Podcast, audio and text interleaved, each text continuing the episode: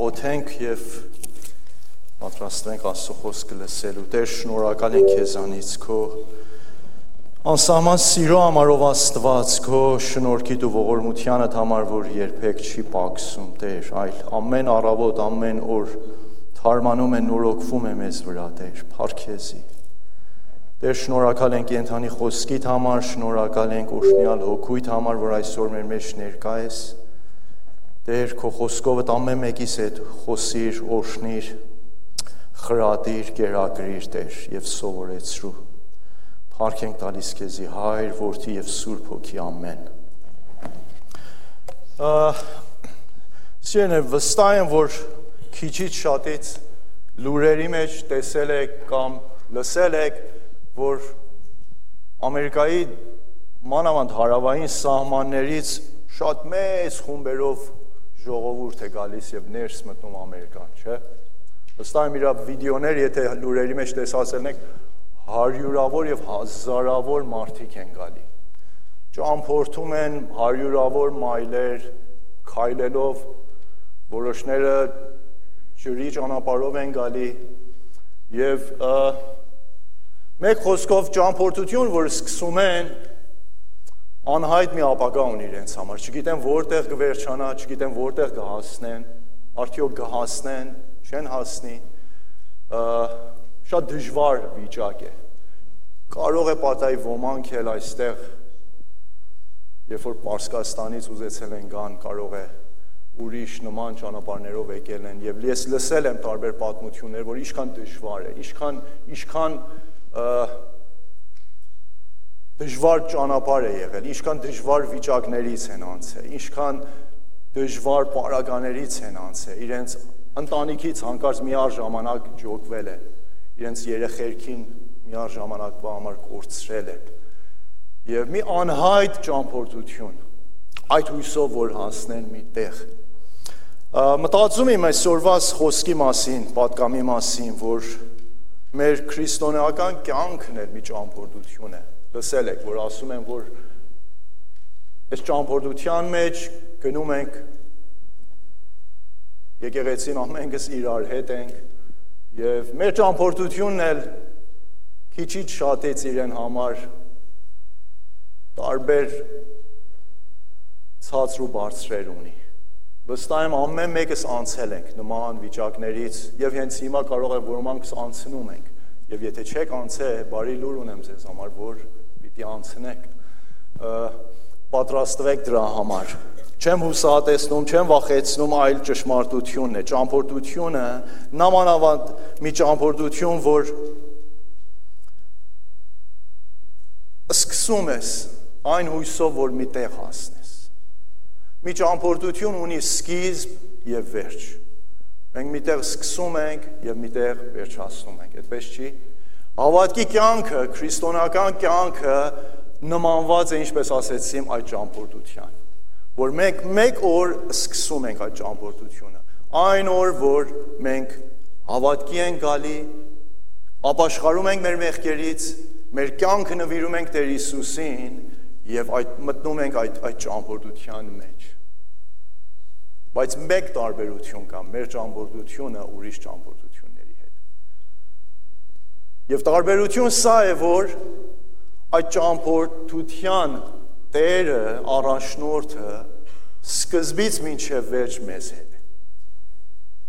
Եվ մեզ երբեք չի թողնում։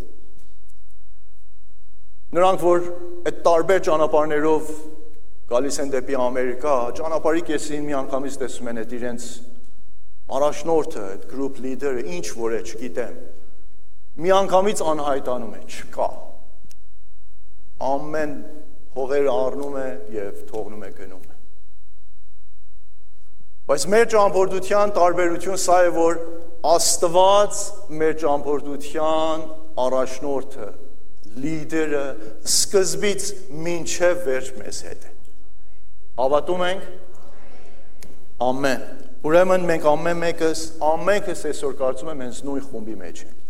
ճամփորդների խումբի մեջ ենք։ Ճամփորդություն լավ բան է, չէ՞։ Ոմանք սովորություն ունեն, ճանաչում եմ ձեր մեջ, որ ամեն գոնե ամեն ամիսը մի երկու անգամ ճամփորդում են, գնում են կեմփինգ, այս կողենքով։ Բայց խմբով ճամփորդելը մի ուրիշ experience, մի ուրիշ փորձառություն է։ Աստծո խոսքի մեջ տեսնում ենք մի ճամփորդություն է, որ Աստված մի ազգի ընտրում է,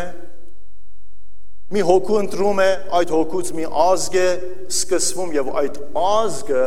սկսվում է այդ ճամփորդությունը անել եւ դա գտնվում է 5 տակարանի մեջ եւ Իսրայել ազգի պատմությունն է որ այսօր կուզեմ այդ ուղությամբ խոսել եւ այսօրվա մեր կյանքին կապ տանք որ այն բաներից որ նրանք են անցել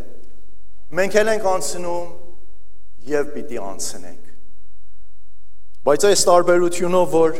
Աստված ինչպես որ Իսրայել ազգի հետ էր այսօր էլ մեզ հետ է։ Եվ մեզի խոստացել է, որ երբեք չի թողնի եւ մեզի երեսից չի լքի։ Կկարդամ ձեզ համար մեկ համար գտնվում է երկրորդ օրինաց 6:23 ասում է եւ մեզ մեզ հանեց այնտեղից որ մեզ տանե որ մեր հայրերին երթումով խոստացած երկիրը տա մեզ եւ մեզ հանեց այնտեղից, այսինքն Աստված, որ մեզ տանե, որ մեր հայրերին երթումով խոստացած երկիրը տա։ Այսօրվա քարոզիս թայթլը անունը դրել եմ գերիությունից դեպի խոստում։ Քույր Անժելը որ թայփ անում ես բուլետինները, ես գրել եմ գերությունից դեպի խոստում ասեց եղբայր բաբիկ գերություն, երբ որ կարդացի, մեկ քիչ բան էլամ, confuse էլամ։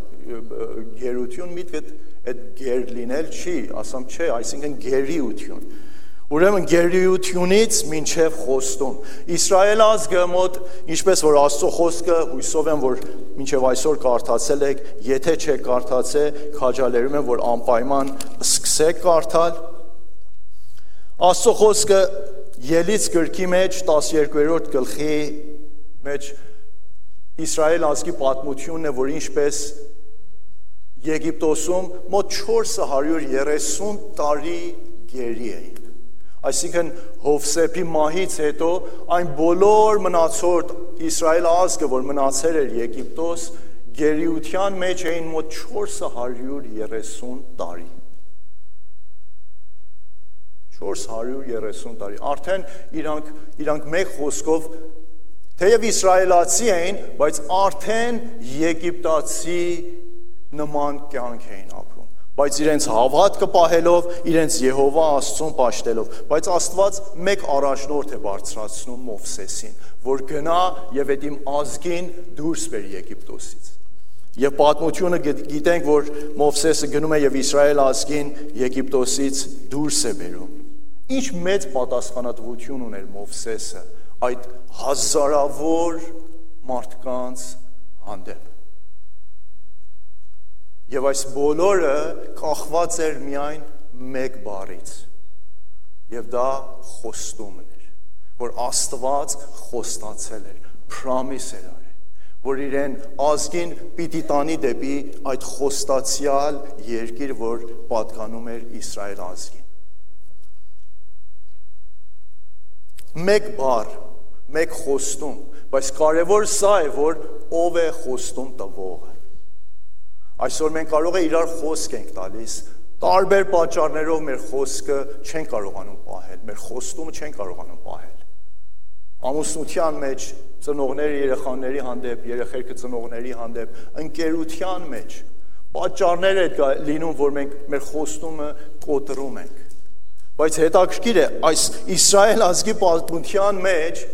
մեկ հոգի է խոստում տալի, եւ դա Աստված է, որ երբեք իրեն խոստումը չի կոտրում։ Եվ Իսրայել ազգը այդ հավատքով է. Եգիպտոսից դուրս գալիս։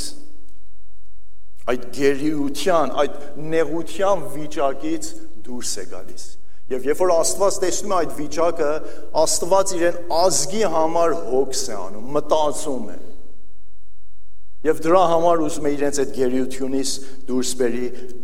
430 տարուց հետո։ Եվ տեսնում ենք, որ ինչպես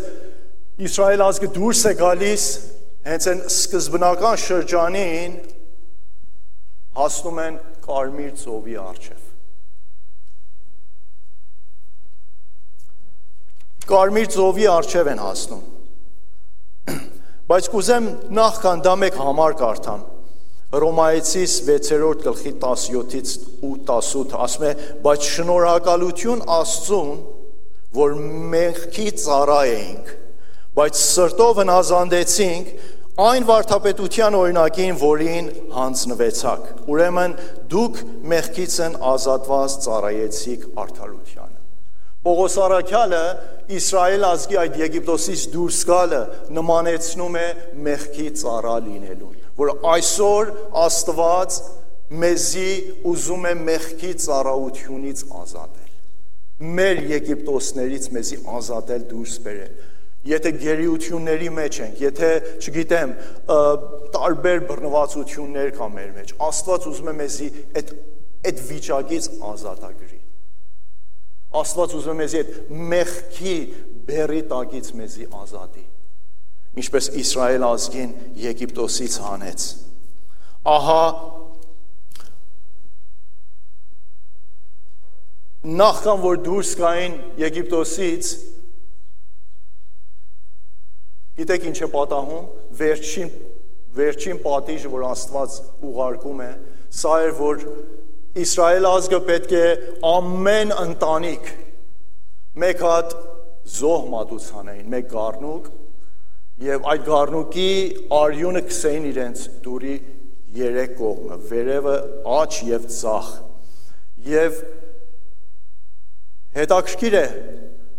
Աստված ասում է, եթե այս գործը անեք, երբ որ մահվան հրեշտակը անցնի ամեն այդ Եգիպտոսի տների վրայից, որ մե դրան վրա եթե այդ արյան նշանը լինի, դրանից պիտի անցնի։ Բայց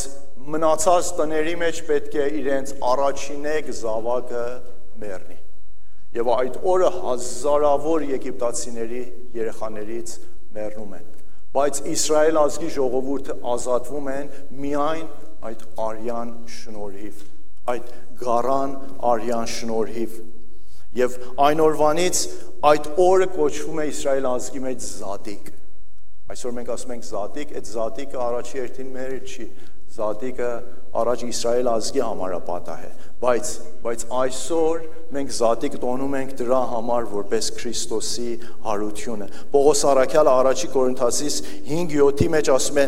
«Դենք ցեցեք հին խմորը, որ նոր զանգված լինեք, ինչպես որ անխմոր եք, որովհետև մեր Զադիկը մորթվեցավ մեզ համար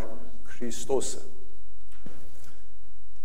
Մեր փրկությունը, մեր այս ճամփորդությունը Եգիպտոսի դուրս գալուց, այդ գերությունից դուրս գալուց կատարվում է Քրիստոսի թափված արյան միջոցով։ Նրան հավատալով, ազատվելով, մաքրվելով մեր բոլոր գերիություններից, մեղքերից, որ տարիներ դրա մեջ էինք։ Այսօր հրավերս է, եթե կան մեր մեջ այսօր նրանք, որ Քրիստոսի արյան փրկությունը եւ սրբագործությունը չեն ճաշակե այսօր առիթ որ Քրիստոսի արյունով սրբվեք, մաքրվեք ձեր մեղքերից եւ ձեր անցյալի կյանքից եւ որևէ մի գերիություն, որ կա ձեր կյանքի մեջ, որովհետեւ Աստված ուզում է մեզի այս ճամփորդության մեջ ամենից իրար հետ միասին տանի այնտեղ, որ ինքը պատրաստել է։ Եվ մենք հավատում ենք այդ խոստումին, որ խոստում տվողը Աստված ինքն է։ Զատիկը նշանակում է, որ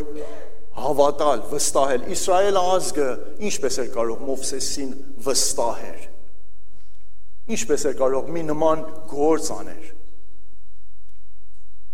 Քանի որ տարիներ այդ այդ վիճակի մեջ, նեղության մեջ էին, բայց վստահում են, հավատում են Աստծուն։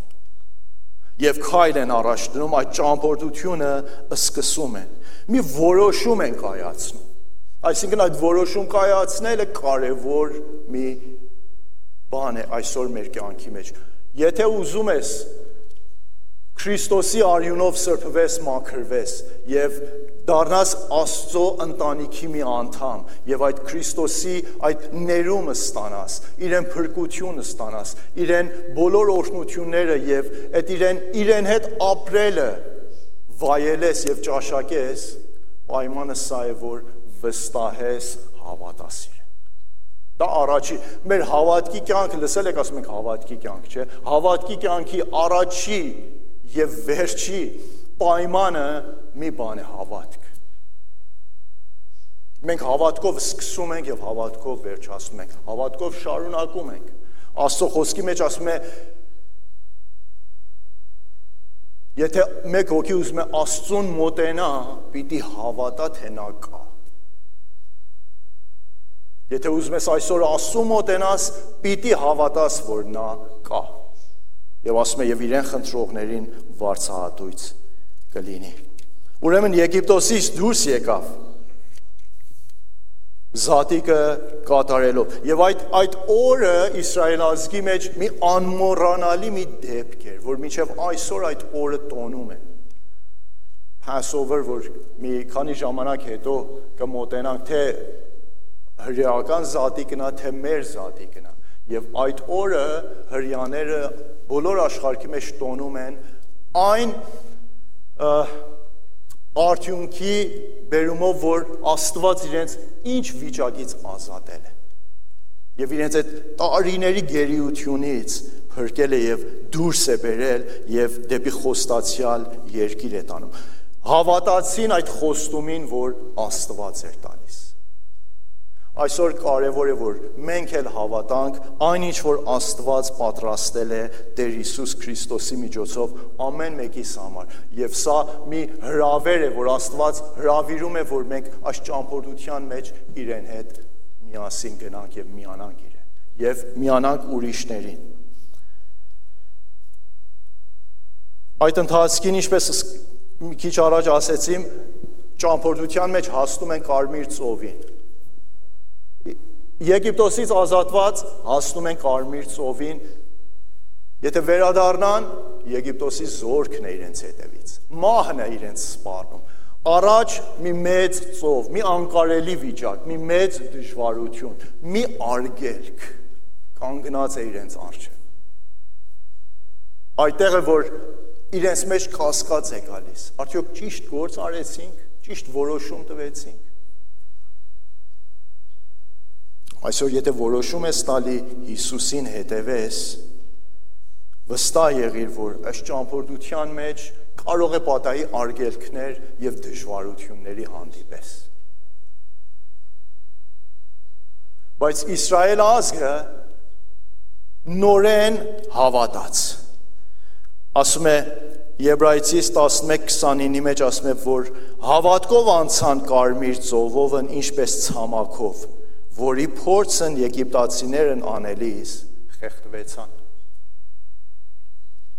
Կարմիր ծով Աստված հրաշքով բացում է։ Պատմությունը գիտեք կամ ոմանք մուվին էլ տեսել եք։ Աստված այդ կարմիր ծովը բացում է Իսրայել ազգը հազարավոր մարդ, կին, երեխա եւ իրենց անասուններով այդ ծովից անցնում են այդ ցամաքով։ Եվ Աստված այդ մեծ հրաշքը գործում է Բայց եգիպտացիները, երբ որ հասնում են, այդ ջուրի մեջ խեղդվում են եւ ոչնչանում են։ Մի ուրիշ Աստված հրաշք է գործում եւ Իսրայել ազգից պահանջվում է հավատալ եւ վստահել Աստծուն։ Մենք այս ճամփորդության մեջ, որ սկսում ենք հավատքով եւ վստահությունով, պիտի մինչև վերջ հենց նույն վիճակով առաջ գնանք։ Այսինքն չենք կարող ճանապարհի կեսին մտածենք արդյոք էս լինելու է, չի լինելու, այս դժվարությունս ինչ կլինի։ Երբ որ սկսել ենք այս ճամփորդությունը, հավատալով Աստծուն, որ մեզ հետ է, ինքն է խոստում տվողը, պիտի հավատանք, որ Աստված մեզի այդ կարմիր ծովերից էլ մեր կյանքի մեջ անցք կացնի։ Վստահ եմ, Ոմանք այդ փորձառությունները ունեցել եք, որ Աստված ինչ անկարենիլներ, ինչ արգելքներ ձեր կյանքի մեջ վերցրել է եւ կարելի է դարձրել։ Եվ եթե հravirեմ, կարող եք գաք այստեղ եւ ժամեր դրա մասին խոսենք։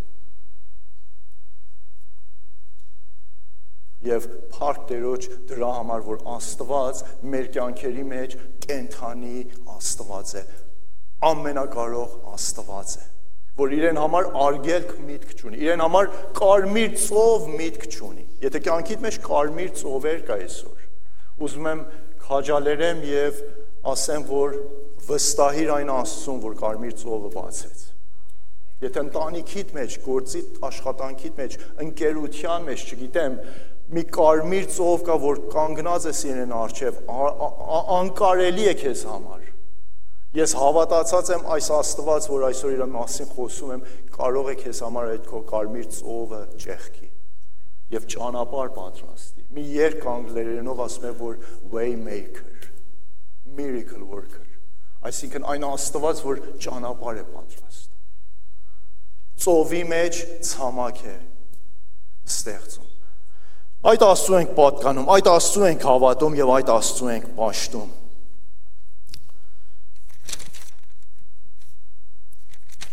Իսրայել ազգը կարմիր ծովից անցնում է,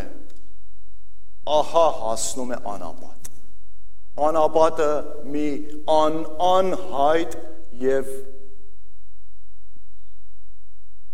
չէին իմանում որտեղ են գնում։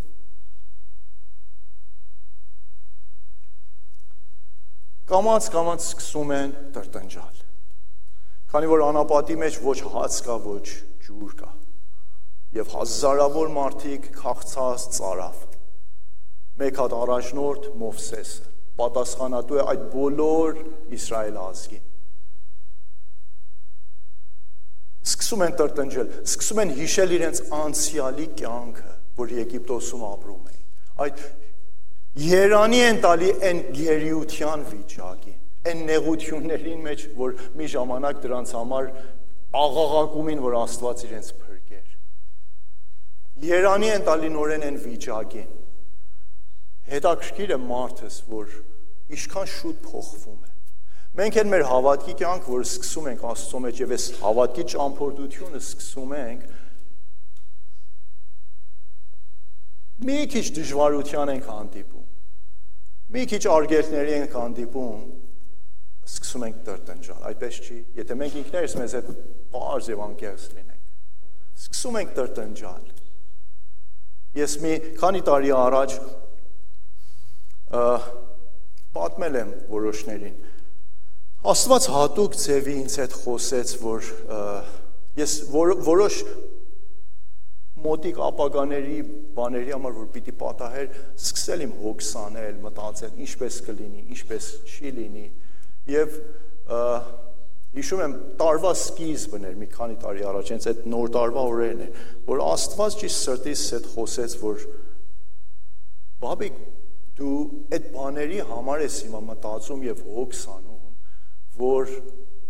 ես մինչև այսօր նույն բաները քեզ համար դուր եմ բացել այդ դժվարություններից անցկացրել եմ, քո այդ բոլոր պետքերը, կարիքները հոգ եմ տարել դու նույն բաների համար ապագայիդ համար հոգս ես անում։ Սիրելներ, դա ինձ համար մի մեծ մի մեծ օրհնություն եմ կարող ասեմ, որ Աստված ինձի փոխեց, որ վստ, եթե դու վստահել ես մինչև այսօր ինձի, եւ այդ վիճակները փոխել եմ քո կյանքիդ մեջ, ել ինչու ես նորեն հոգս անում ապագայիդ նույն դժվարությունների ու կարիքներիդ համար նորեն հոգս ես անում։ Մեկ խոսքով հանդիմանվեցին, որ ես իմ Աստծուն փոքրացնում եմ։ Չեմ վստահում իրեն։ Չեմ հավատում իրեն զորության, թեև ինքը մեծ գործեր արի իմ կյանքից մեջ։ Եվ դա եղավ, որ ես սովորեցիմ եւ ուզում եմ ձեզ էլ քաջալերեմ, որ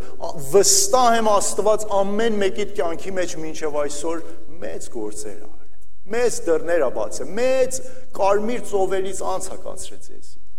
Գերիություններից ձեզի ազատել է։ Այդ Աստվածը նույն Աստվածն է, չի փոխվել։ Եվ ինձ եւ քեզ համար կարիք է, որ նույնությամբ նույն Աստծուն այսօր էլ վստահենք։ Իրեն ապավինենք եւ հավատանք։ Չուզենանք իրան բերենք մեր ձևերով, մեր ճանապարներով գործի։ Աստված իրեն ձևեր եւ ճանապարհներ ունի, սիրելիներ։ Աստծո խոսքը ասում է, Աստծո ճանապարհներ եւ խորհուրդները մեր ճանապարհներ եւ խորհուրդները չեն։ Կարող է քո կյանքիդ մեջ տարբեր ձևի գործի, իմ կյանքի մեջ տարբեր ձևի գործի։ Բայց հավատում ենք, որ այդ Աստվածը հավատարիմ Աստված է Այդ Աստվածը խոստում տվող Աստված է, որ մեզի կարմիր ծովերի արչև չի թողնի։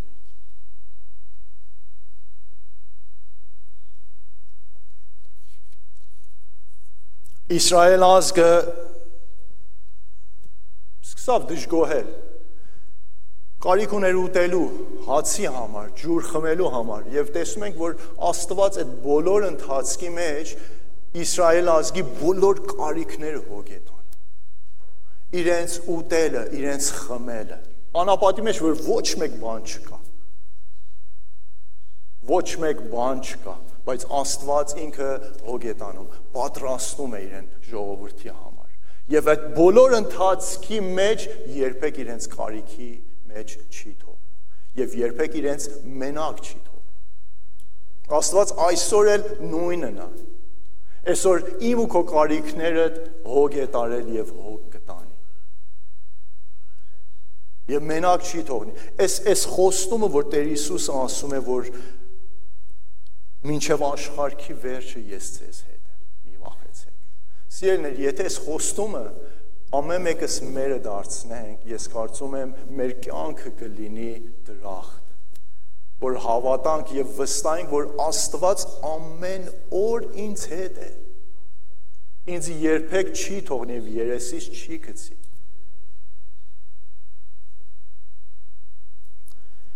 Ուրեմն Աստված Իսրայել ազգի հետ իրենց բոլոր պետքերը, կարիքները հոգեր տանում։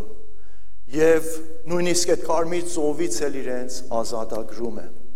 Եվ հիմա անապատի մեջ են տարբեր դժվարություններ, տարբեր կարիքների մեջ դարսյալ Աստված իրենց հետ է։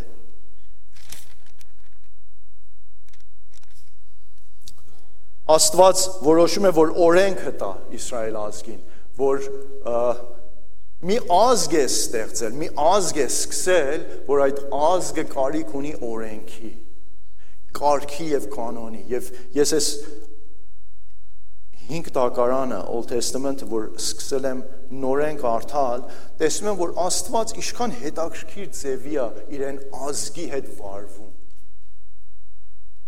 Մի հոր նման, մի ուսուցիչի նման, մի պահպանողի նման իրենց սովրեցնում է, իրենց կրթում է, տարբեր օրենքներ է դնում։ Առողջապահության օրենքներ։ Եթե նայենք կտեսնենք, եթե կարդակ կտեսնենք, որ Աստված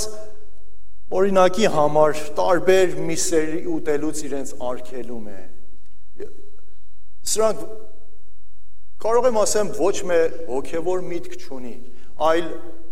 միտքը սա է, որ նրանք հերո մնային որոշ հիվանդություն որովհետև այն ժամանակ գիտություն չկար, բժշկություն չկար եւ Աստված ճիշտ ինքը իրեն ազգի բժիշկն էր, իրեն ազգի ուսուցիչ, սովրեցնողը, պատրաստողը, հովիվը, առաջնորդը, թակավորը Աստվածը։ Տեր Հիսուս այսօր էլ իմ եւ քեզ համար նույնն է։ Նոր կտակարանի մեջ Քրիստոսի օրենքը կա, որ ասում է իրար բեր վեր արեք եւ այսպես Քրիստոսի օրենքը կատարեցեք։ Մտածել եք մինչև հիմա Քրիստոսի օրենքը ինչ է։ Մենք միշտ ասում ենք մենք օրենքի տակ չենք, շնորհքի տակ ենք, ազատ ենք օրենքից եւ շատ ճիշտ է, բայց մենք շատ անօրեն էլ չենք։ Քրիստոսի օրենք ունենք։ Նոր կտակարանը բոլորը Քրիստոսի օրենքն է,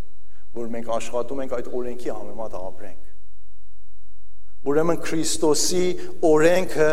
նոր օրենքն է, որ Աստված այսօր մեզ է տվել, որ մենք կարող ենք այդ օրենքի մեջ ապրենք, իրար բերը բերը վեր առնենք։ Ես հիշում եմ այս ճամփորդության մասին, որ մտածում եմ, հանկարծ մենք մի վիճակի մեջ ենք, որ երբ որ հետ ենք նայում, տեսնում ենք Աստված շատ մեծ գործեր արել մեր կյանքի մեջ, բայց դեռ այնինչ որ արել է, էլ որևէ նշույլ չենք տեսնում, չի երևում ոչ մի բան։ Առաջն էլ նայում ենք անհայտ է։ Մենք մի ճանապարհի մեջ ենք, որ ուրիշ ճար չունենք, պիտի գնանք առաջ։ Պիտի գնանք առաջ հավատքի մեջ։ Ես հիշում եմ Պարսկաստան բանակի ծառայության մեջ իմ եւ ինձի փոխադրեցին մի քաղաք, որ չգիտեին որտեղ եմ գնում եւ առավոտյան ժամը 3-ին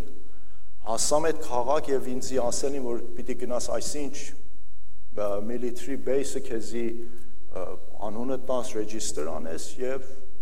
ոչ հասցե ոչ մի բան չունեին եւ հասամ այդ քաղաքի մեջ շատ տաք քաղաք էր ահվազ քաղաքը առավոտյան 3-ին հասամ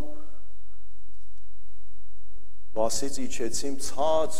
հարցրամ էս էստեղ եմ ուզում գնամ ամեն մարդ ինձի մեկ կող էր ուղարկում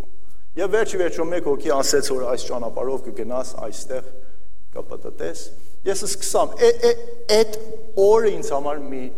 ճամփորդություն եղավ։ Ժամը 3-ին ճանապարհվամ այդ այդ բասը իջամ եւ սկսամ այս փողոցը էթալ։ Մութ, ոչ ոք ամեն մարդիկ քնած եւ հասա մի մի նեղ փողոց էր ինձ ասել են այդ փողոցը կեթաս միջև վերջ այդտեղ որ ուզում ես հենց այդտեղ ասամ այդ փողոցը նայամ տեսամ մութ փողոց ոչ մի տուն, ոչ մի ճրակ, ոչ մի ոչ մի բան չկա։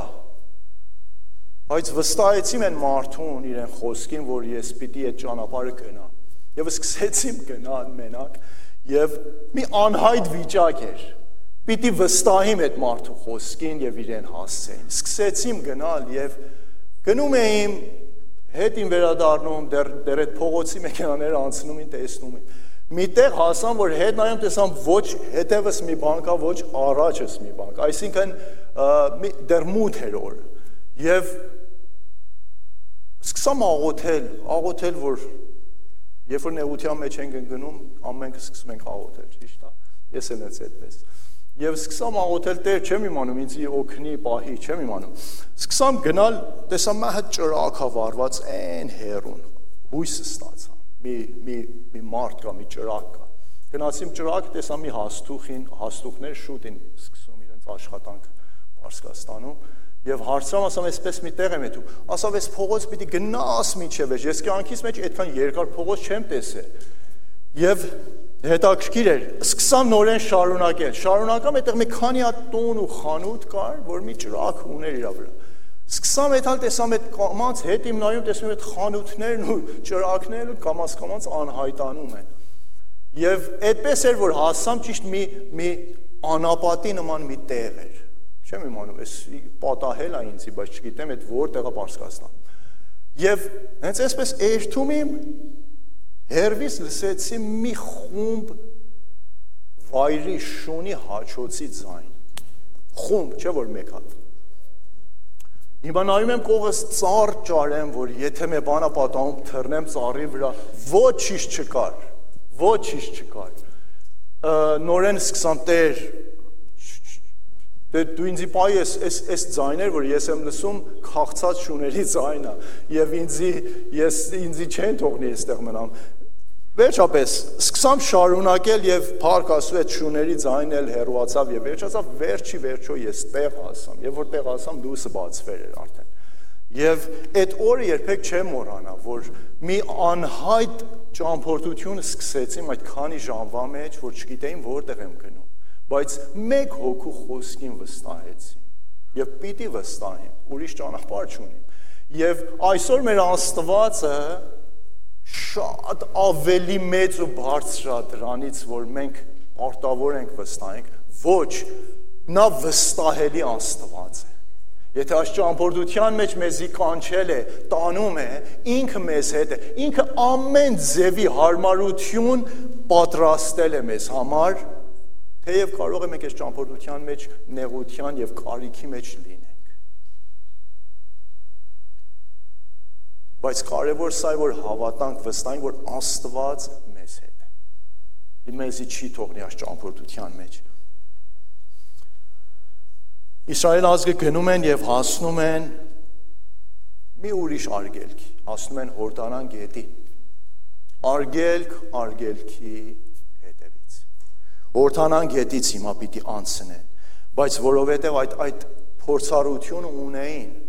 եւ հույսով են որ ունեին քանի որ պատմությունը այդ էր ցույց տալիս բայց հետաքրքիր է որ գիտեք այդ երբ որ նայում եմ Եգիպտոսից մինչև Քանան երկիր, որ Աստված խոստացել էր տար Իսրայել ազգին, մոտ 10 օրվա ճանապարհ էր քայլելով 10 օրվա ճանապարհ քայլելով այդ 10 օրվա ճանապարհ գիտեք քանի տարի տևա 40 տարի 40 տարի տևավ այդ ճանապարհը։ Գիտեք պատճառը ինչ էր։ Կարևոր պատճառներից սա էր, որ մեկ աննազանդություն եւ մեկ մեղք։ Մեր կյանքի մեջ ինչքան ժամանակներ այն բանը, որ Աստված մեզ համար պատրաստել է, խոստացել է, մեր սխալը, մեր մեղքը, մեր աննազանդությունը անընդհատ հետացկում է հասնել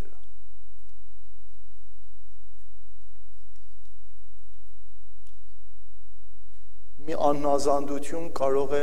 ինչքան 11-10 օրվա ճանապարհը դարձնի 40 տարի։ Մի նոր սերունդ այդտեղ ծնվավ, մեծացավ, հին սերունդը ոչնչացավ։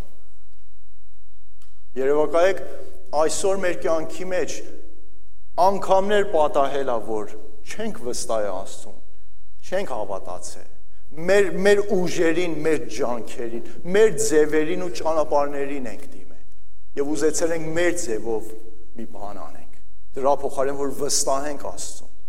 Դրա փոխարեն որ ապավինենք իրեն, հավատանք իրեն։ Իմ նման որ Աստված տարիներ օրհնել էր կյանքը հոգ էր տարել ինձ համար, բայց նորեն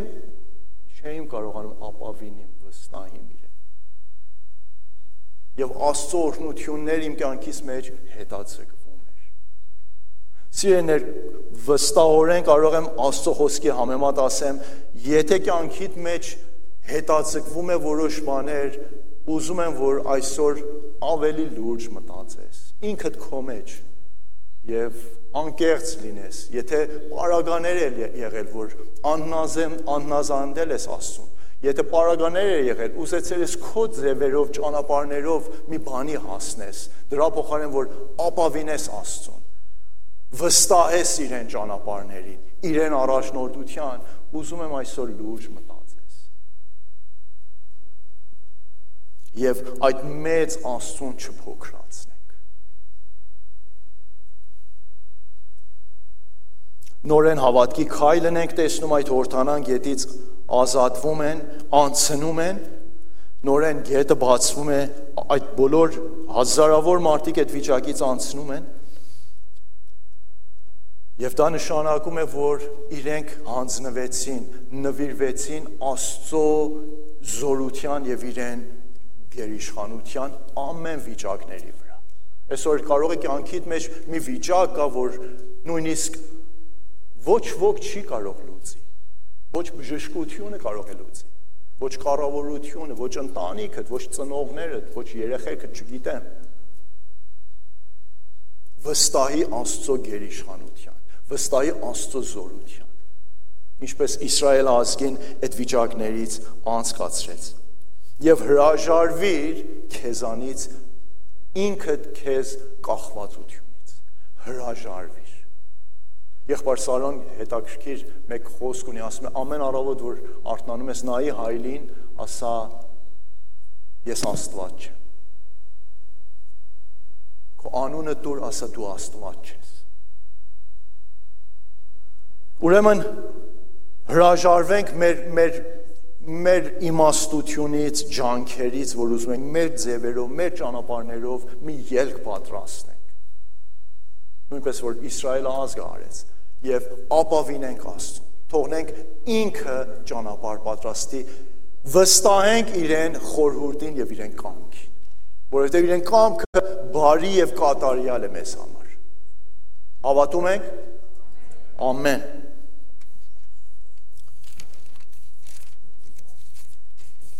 Եվ վերջի վերջո եթե պատմությունը կարդան կտեսնենք, որ երկու խումբ են լինում։ Նրանք, որ չեն վստահում, չեն ապավինում, մեղքի հետ խաղում են այդ ընթացքին,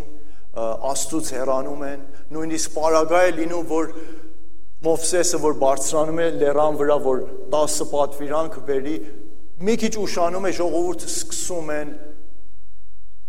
կուրկ շինել, սկսում են այդ իրենց ոսկիները հավաքել եւ կուրկ շինել։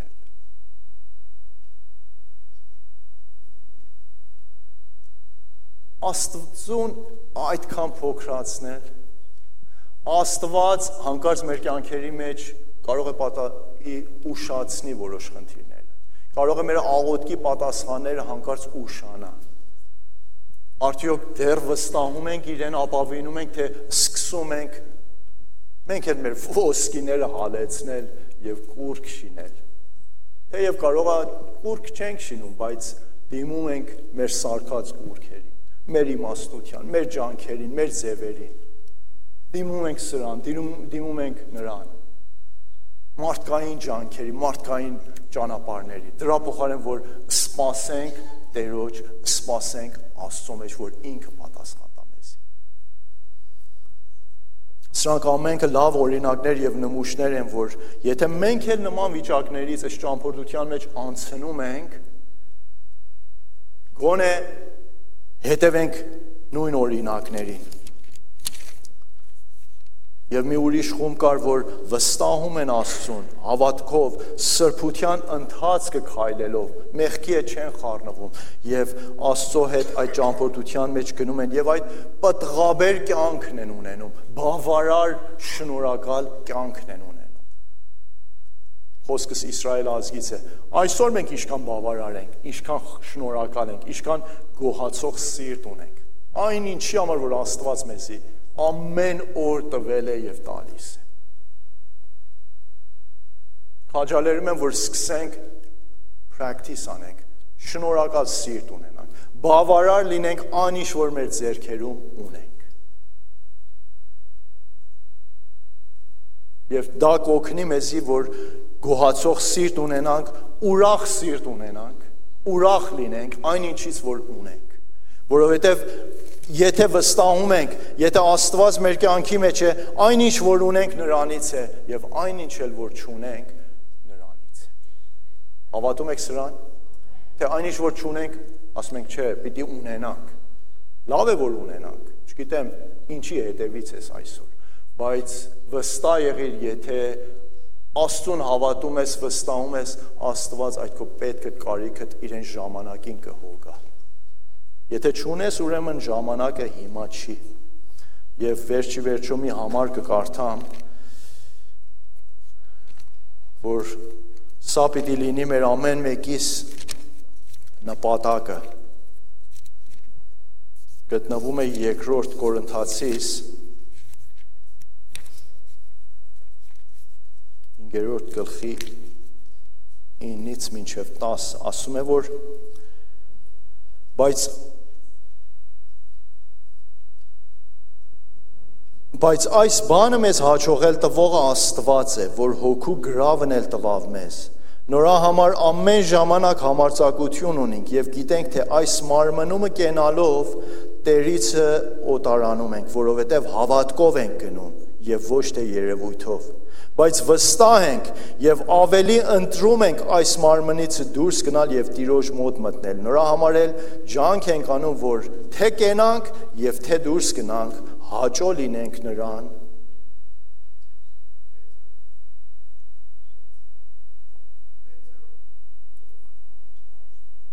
վեցերորդ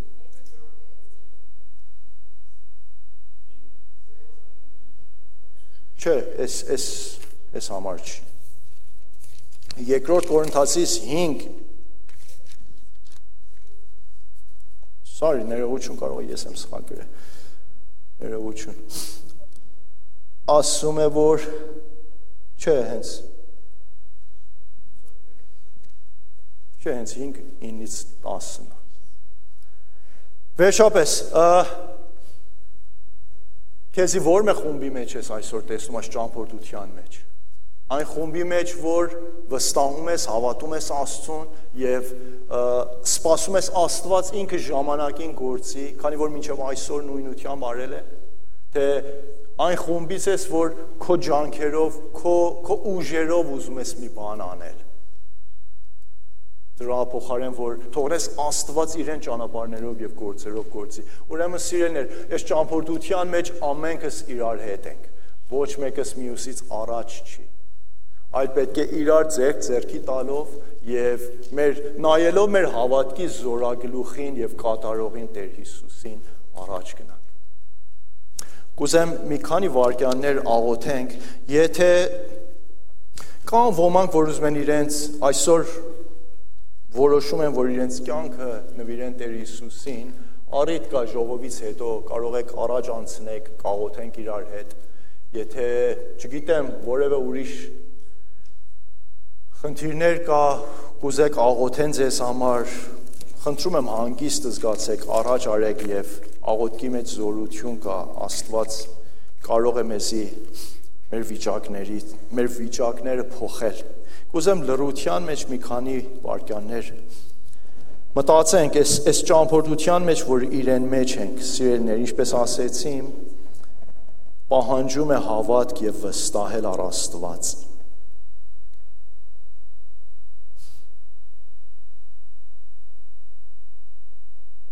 Աստծո խոսքը ասում է առանց հավատքի չեն կարող հաջող լինել Աստծուն։